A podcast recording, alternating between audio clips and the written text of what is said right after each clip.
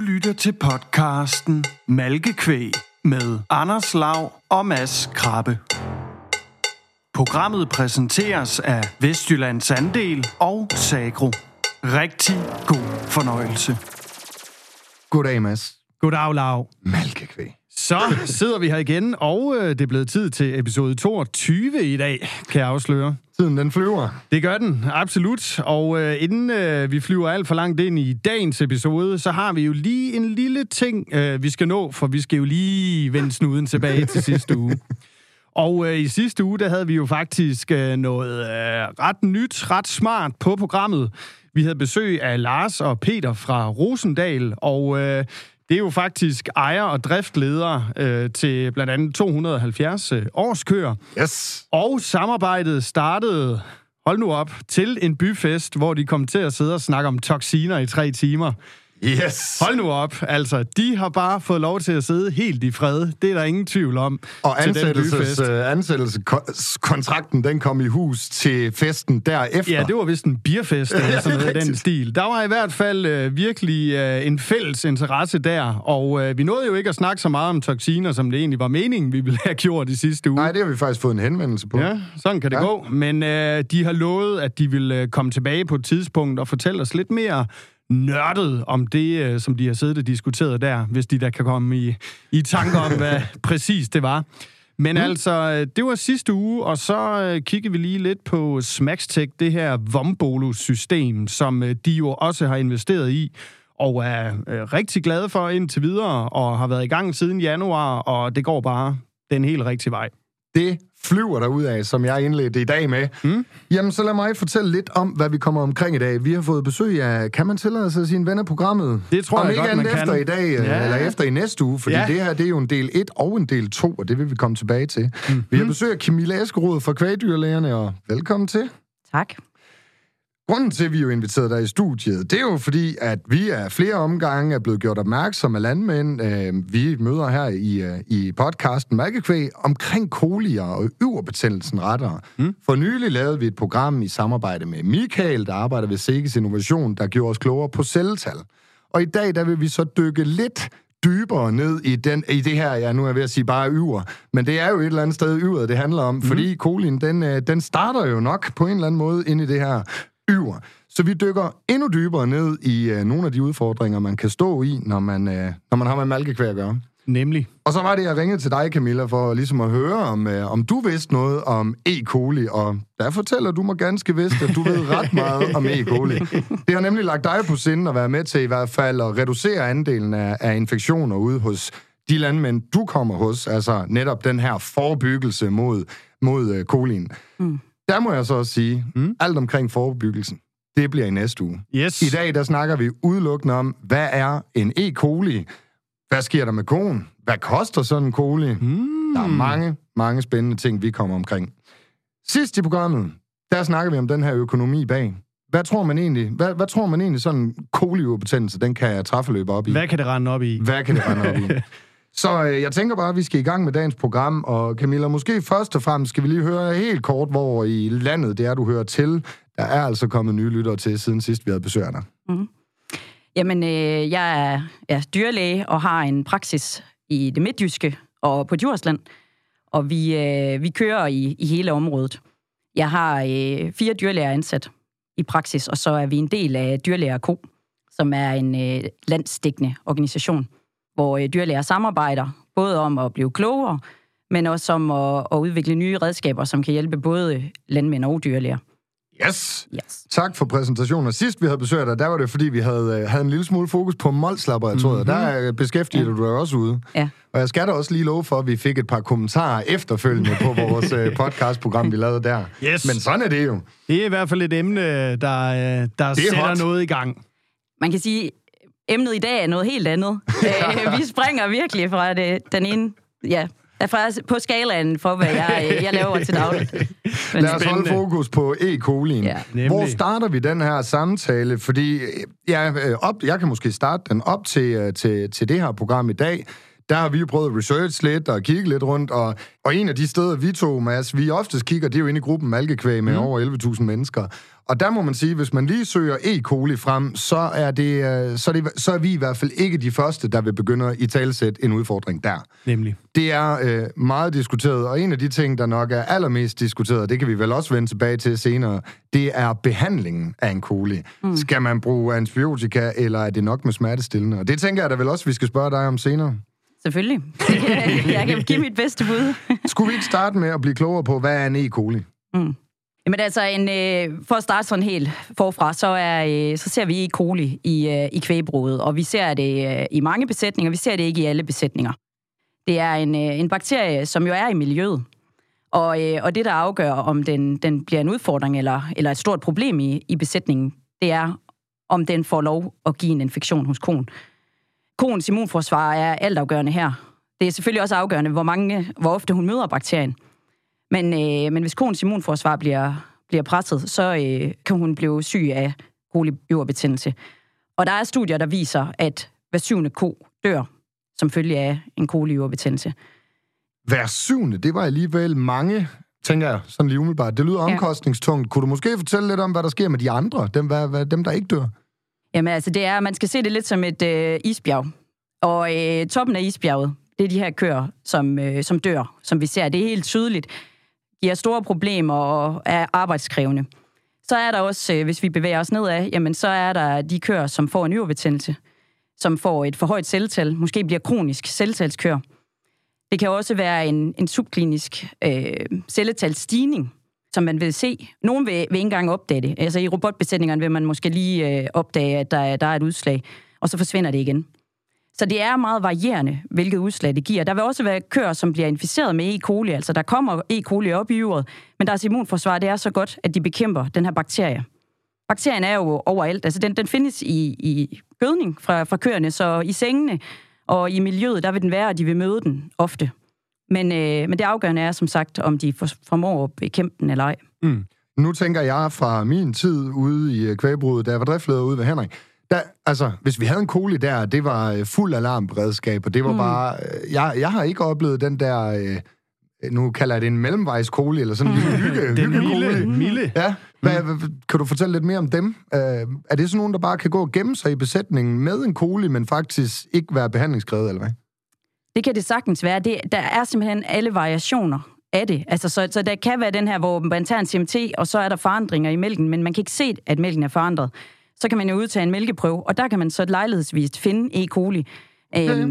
Og så er der de her tilfælde, hvor der er forandringer i mælken, men hvor koen ikke er lammet, eller er så syg, at hun kræver intensiv behandling. Så der er alle variationer, og det er jo ved de der lejlighedsfund, at vi finder den. Det kan også være på PCR-prøver, at man får lavet analyser, og der finder E. coli. Nu hørte vi, hver 7. som bliver ramt, risikerer at dø af det. Altså, de 6 andre, er de så sådan rimelig milde tilfælde, eller kan det være lige før, at det går helt galt også? Ja, det vil det jo være, og det vil måske være i midtergruppen, der vil være nogle af de her yverbetændelser, som man kan behandle. Og så vil der være dem, som man ikke engang opdager. Mm. Lad os så lige høre om det 7. tilfælde. Dem, der dør. De værste. Ja, de aller værste, det er dem, hvor der kommer toksiner i blodet. Og det får den betydning, at koen den bliver meget, meget syg, får meget høj feber, får forandringer i mælken. Mælken bliver typisk vandig, og køerne bliver i de værste tilfælde lam. Så de bliver simpelthen forgiftet af de toksiner, som bliver frigivet til blodet. Jeg tror, alle, der arbejder med kvæg, der lytter med her, de kan danne et billede af den der ko, hvis ikke de har en liggende. Altså, Var det bare irriterende. Og i nogle få tilfælde er man så heldig, at koen kan gå til slagt, men i mange tilfælde ser vi jo desværre også, at koen må aflives til sidst, efter at man har brugt meget lang tid, og måske også har haft dyrlæge et par gange til de her dyr, ikke? Så det er meget trist, og det er også hårdt at se på de dyr, for de bliver rigtig dårlige. Mm. Ja. Altså jeg tænker sådan, nu har vi jo sådan lidt kigget lidt på det, der måske sådan er evidens for, eller vi siger de der 1 ud af 7, det er jo bare et statistisk tal. Mm. Hvis man sådan går lidt ned ad staldgangen for eksempel, og man skal lidt mere ud i virkeligheden, altså hvad er det så, man ser derude? Hvad er omfanget af det her problem? Er det en frustration for alle derude? Altså jeg ved godt, du var inde på det lidt tidligere, men måske lidt mere om, hvad oplever man derude, og måske, hvis man er hårdt ramt, altså, hvad er det så, man oplever? Eller jeres praksis? Ja, Ja, men altså, i de besætninger, hvor vi har haft problemer med E. coli, der oplever vi meget frustreret folk. Altså, det er både ejere og det er medhjælpere, for der er ikke noget værre end at passe sygedyr. Og slet ikke at passe sygedyr, hvor at man ingen steder kommer. Og det er faktisk også som dyrlæge virkelig frustrerende, fordi man ikke kan gøre noget, når de først er så syge. I de fleste tilfælde. Vi prøver selvfølgelig alt, hvad vi kan, men i mange tilfælde, der kan vi ikke gøre noget. Og det er det, jeg oplever derude, det er, at når der kommer sådan et forløb, hvor der er rigtig mange syge køer med E. coli, jamen så er der rigtig mange døde køer, også som følge af det. Og det er det mest frustrerende at stå i. Så det er det, jeg ser. Altså, og det varierer. I nogle perioder, så er der nogle besætninger, der lige pludselig får store problemer med det. Og der kan også være andre besætninger, der aldrig nogensinde har haft problemer med E. coli. Så det er ligesom fra staldgangen. Altså, det er bare meget forskelligt, hvad vi ser derude. Når I rykker ud til en coli, altså det gør man vel stadig? Gør man ikke som dyrlæge? Jo.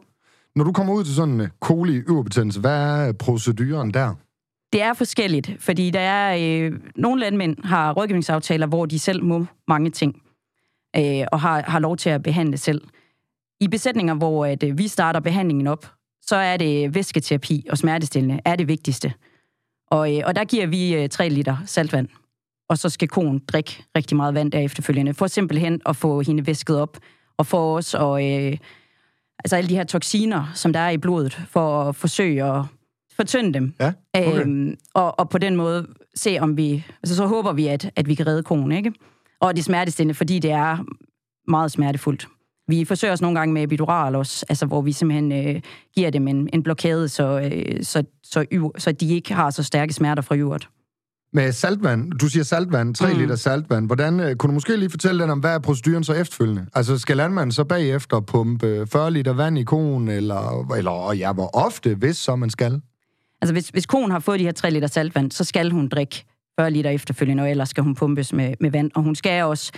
Væske er det vigtigste i det her forløb, så hvis ikke hun selv drikker, så skal hun pumpes.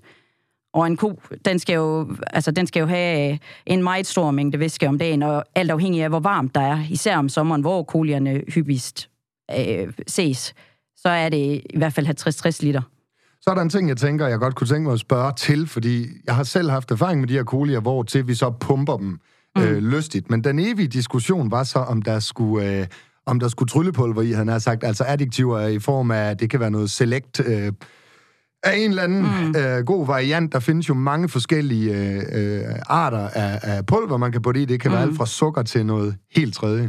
Er det noget, man skal tilknytte i sådan en efterbehandling af koen, eller skal vi bare gå med ren og skær væske? Væske er det vigtigste. Men hvis ikke jeg har været ude og behandle med saltvand, så skal der elektrolytter i vandet. Det vigtigste er bare her, at man ved, hvad man laver. Fordi man kan også komme for meget. Ja, forskellige sager. Altså, det er netop med den tanke, jeg tænker, at i hvert fald der, hvor jeg var, så der var 5 elever, og hver en af dem ville jo gøre hvad som helst for at få den her ko til at overleve, ikke? Og så kunne man godt træffe og komme dagen efter og se over i skraldspanden, der lå der en pose, som måske nødvendigvis ikke lige havde helt med en coli eller en elektrolyt at gøre, eller nogen, en sukkerart for den sags skyld. Så det var lidt den der diskussion i, skal man bare tage alt, hvad man kan inden fra skabet for at redde koen, eller skal man være lidt påpasselig i sin beslutningstagen der? Ja. Men så lad os lige prøve at gå tilbage til den her kære ko, der altså er voldsomt inficeret med coli. Den har fået 3 liter saltvand. Eleven, han har også været inde og hælde noget elektrolytblanding. Nej, det havde han jo så ikke i den her omgang. Der var det ren og skær 40 liters vand. Det har den fået. Ja. Hvad er næste step? Det er så at afgøre, om man vil behandle med antibiotika eller ej. Og det har vi jo ventet længe på at høre, fordi det kan vi i hvert fald høre i branchen, at det er et meget, meget spændende spørgsmål. Ja. Jamen, og det er et spændende spørgsmål, fordi der er ikke et helt endegyldigt svar, og der er heller ikke 100% enighed omkring det. Der er studier, der viser, at smertestillende udelukkende kan være tilstrækkeligt. Men der er bare også ude på staldgangen, hvis vi skal vende der tilbage til, så ser vi bare også nogle gange, at de her køer, som er forgiftet, og hvor at bakterien er gået i blodet, jamen der vil en behandling med antibiotika have en effekt. Altså toksinerne, vi talte om tidligere i programmet? Ja, det er jo bakterierne, men ja, altså i de tilfælde. Og vi laver også, på de her køer, der laver vi jo analyser af de mælkeprøver, vi udtager. Og der undersøger vi også, altså resistens bestemmer for hvilket antibiotika, penicillin, der er virksom mod bakterierne. Og der finder vi jo meget forskellige resultater. Så det er forskelligt, hvilket antibiotika, der er virksom over for for forskellige E. coli. Så fra besætning til besætning er det ikke nødvendigvis den samme. Der er simpelthen forskellige undervarianter af E. coli. Okay. Og hvad bliver sådan, var det en form for et politikersvar, eller hvor er vi sådan henne?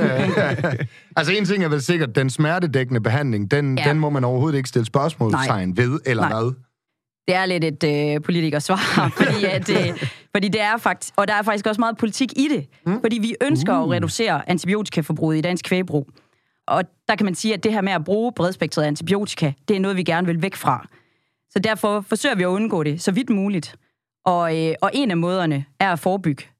Og det glæder jeg mig faktisk rigtig meget til at snakke om i næste program, fordi at, jeg synes, det er her, hvor vi kommer ind og kan løse den her konflikt. Eller ja, så altså udfordringen med antibiotikaen. Lige præcis, ja. Fordi vi faktisk helst jo vil undgå at bruge det, men i nogle tilfælde kan vi bare se, at det er det, der virker bedst. Hvis vi lige vender tilbage til den syge ko, så sådan er en coli, er den sæsonbetont? Altså er det oftest sommermåneden, hun er syg, eller er det hele året rundt?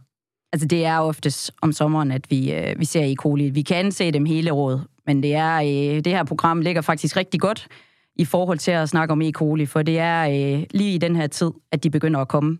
Og det er nu, man skal til at være rigtig opmærksom på det, fordi at E. coli, den bryder ud, når immunforsvaret er presset. Og hvornår er koens immunforsvar det? Jamen det er det, når hun er stresset. Og vi går ind i varmestressperioden nu her. Vi går også ind i en periode, hvor det kan være svært at styre fodret. Og det er også en ting, som kan have rigtig stor betydning for E. colis chancer for at lave en infektion i en ko. Nu er du lidt ved det. Du nævner lige, at fodret kan have indflydelse på en coli. Kunne du måske nævne nogle flere årsager til, at colierne de opstår? Men altså, hvis man tager stress, som det ligesom overordnet, hvad kan stresse en ko? Men det kan det også, når hun er i brunst, for eksempel. Det kan, når hun er i negativ energibalance. Hvornår kan hun være det? Jamen, det er hun, når hun topyder i starten af laktationen. Hun kan også være i negativ energibalance lige omkring kældning. Så det er nogle af de her tidspunkter. Og så er der igen det her med temperaturskifte. Det kan også være fugt i de tider af året, hvor det kan være et problem. Men altså varmestress er en af de helt store problemer. Også fordi, at E. coli er en miljøbakterie. Og de steder, hvor der er dybstrøelse, der er varmen bare en trigger for, at bakterierne kan få lov at rigtig opformere. Så igen, altså, det er mange forskellige ting. E. coli er ikke bare sådan, vi kan pege på én ting, som er årsagen, men der er rigtig, rigtig mange steder, hvor den kan leve og hvor den kan gro, men også i forhold til koens immunforsvar, altså om den resulterer i en infektion eller ej. Sidst vi lavede programmet omkring celletal, der havde vi jo Mikael fra Seges Innovation, og han fortalte omkring malkerutinerne havde en stor betydning, hvad angik celletal. Er der nogle korrelationer imellem E. coli og malkerutinerne? Helt klart. Fordi hvis koens pattekondition er sådan, at pattekanalen står meget åben, jamen, så har E. coli meget lettere ved at trænge op. Og det kan der være forskellige årsager til, at pattespidsen den har udfordringer. Og det er det kan for eksempel være forkert mælkerutiner. Der er også det faktum, at hvis ikke koen er rengjort tilstrækkeligt, og der sidder lort på pattespidsen, eller på patten i det hele taget, og man sætter mælkekoppen på, jamen så kan det her E. coli få lov at stå og soppe og komme op i yvert af koen. Og der er jeg nødt til at supplere, fordi vores gode lytter, Claus Sørensen, Mads, han skrev jo til os efter celletalsprogrammet. Og han skrev jo faktisk til os, at vi ikke talte nok om tiden lige efter malkningen. Ja. Og det er faktisk lidt den stammer også lidt tilbage fra egen tid, at det var også noget af det, jeg slog lidt på, at når koen lige kommer ud af malkestallen, så skal man være ops på, at den ikke går ud og lægger sig direkte ud i sengen, fordi pattekanalen højst sandsynligt er lidt mere åben, end den normalt vi har været. Og der vil jeg tager den med her, fordi jeg synes egentlig, det er skarpt af Claus, at han ligesom lægger noget fokus efter malkning. Jeg ved godt, vi bruger døb og så videre, men der må der være en vis åbenhed alligevel. Jo, og det er jo heller ikke alle, der laver en efterbehandling efter malkning. Og der er det jo så endnu vigtigere, at man passer godt på, at de går ud og lægger sig et sted, hvor der er beskidt. Men lige præcis nu, når du nævner det der, så er det jo også ved afgoldning. Altså, når man malker koen sidste gang, hvor lukker man hende hen der? Fordi de bakterier, der kommer op der, de kommer jo ikke ud igen. De får lov til at rigtig kan gro fast i goldperioden. Så det er også et tidspunkt, hvor det er rigtig vigtigt. Så man skal altså være klinisk ren om alt omkring, når man afgolder. Altså, du tænker måske også i forsejling. Helt sikkert. Altså forsejling, der skal man være... Hvis man vælger at patteforsejle, så skal det virkelig være hygiejnisk og rent, fordi der lukker du det jo helt inde. Så jo, helt bestemt. Og en E. coli-infektion kan sagtens komme op i koen ved afgoldning, og så resultere i en infektion senere hen. Ja, hvis den første er under goldningen, så kan det vel resultere i kastninger og hvad ved jeg alt. Det kan vel i hvert fald, om ikke anfører en masse udfordringer med os. Ja, helt klart. Jeg tænker, vi er der i programmet nu, at vi vender snakken over imod økonomien, altså i en coli. Hvad er der egentlig af økonomisk konsekvens på baggrund af et coli-tilfælde? Og lad os da tage udgangspunkt i noget af det værste, at ja, hvis koen den ender med at gå til DAKA. Ja, det er aller værste tilfælde. Og der hvis man skal lave præcise beregninger, så skal man have fat i programmer som SimHut eller lignende. Men hvis vi skal lave sådan et slag på tærsklen her, så, yes. Så kan man sige, at vi har en død ko, så vi skal have en ny ko ind. Der kan det være en kælvekvige. 110.000 hver. Ungefær. Ja. Lige nu, ikke? Og slagteværdien, hvis nu, at vi kunne slagte den her ko, er også omkring de 10.000. Så der er 20.000. Så har man måske haft besøg af en dyrlæge. Hvis man er økologisk besætning, så har man haft besøg af dyrlægen måske op til flere gange for genbehandling. Og der er vi tit uheldige, at det er i weekenderne, så allerede her er vi også oppe på måske 5.000. Og så er der mælketabet. Fordi har vi en ny ko, vi kan sætte ind med det samme, at den her ko dør, eller har vi ikke? Så jeg vil sige, at vi har et tab på 30.000 for en død ko. Og så har vi nok ikke engang lagt for meget på, har vi? Nej, for vi mangler jo al den tid, at man har brugt på den her ko. På at flytte hende fra der, hvor hun lå, da hun blev lam, og på at pumpe hende. Og også regningen fra DAKA. Måske vi lige skal vende økologerne også. Altså, jeg tænker bare, som udgangspunkt, så må der være en stor forskel. Der er også noget med det bredspektrede penicilliner, der er udfordret ved økologien. Og derudover, som det sidste hængeparti, så skal vi måske også lige sætte lidt økonomi på det billige tilfælde. Altså, ja, når det sådan går nogenlunde godt i hvert fald. Altså, hvis man skal opriste det lidt, så er der jo forskel på, hvilken rådgivningsaftale man har. Altså, der er de landmænd, der har en modul 2-aftale, de kan selv gå i gang med at behandle koen. De kan ikke selv give den væske, men de kan selv gå i gang med at behandle med det antibiotika, penicillin, smertestillende, de nu har tilgængeligt til den her behandling. Så er der modul 1-aftalerne, som skal have besøg af dyrlægen én gang, og så kan de selv efterbehandle. Og så er der økologerne til sidst, som skal ringe til dyrlægen for at få hjælp til behandling af den her ko. Og det er en større omkostning for dem, fordi at vi skal også ud og genbehandle. Det der også er, det er, at økologerne har lavet en brancheaftale, hvor at det at bruge bredspektrede antibiotika, det skal begrundes veterinærfagligt, hvis vi vælger at gøre det. Ellers så er det kun penicilliner. Okay. Ja. Så du skal ind og skrive, den her ejendom må godt bruge bredspektret? Ja, altså vi skal have nogle resistensbestemmelser, og vi skal kunne ligesom redegøre for vi vælger at bruge noget andet, hvis vi gør det. Og uanset om vi er i en økologisk eller en konventionel besætning, så er der jo forskellige grader af E. coli, som vi har snakket om flere gange.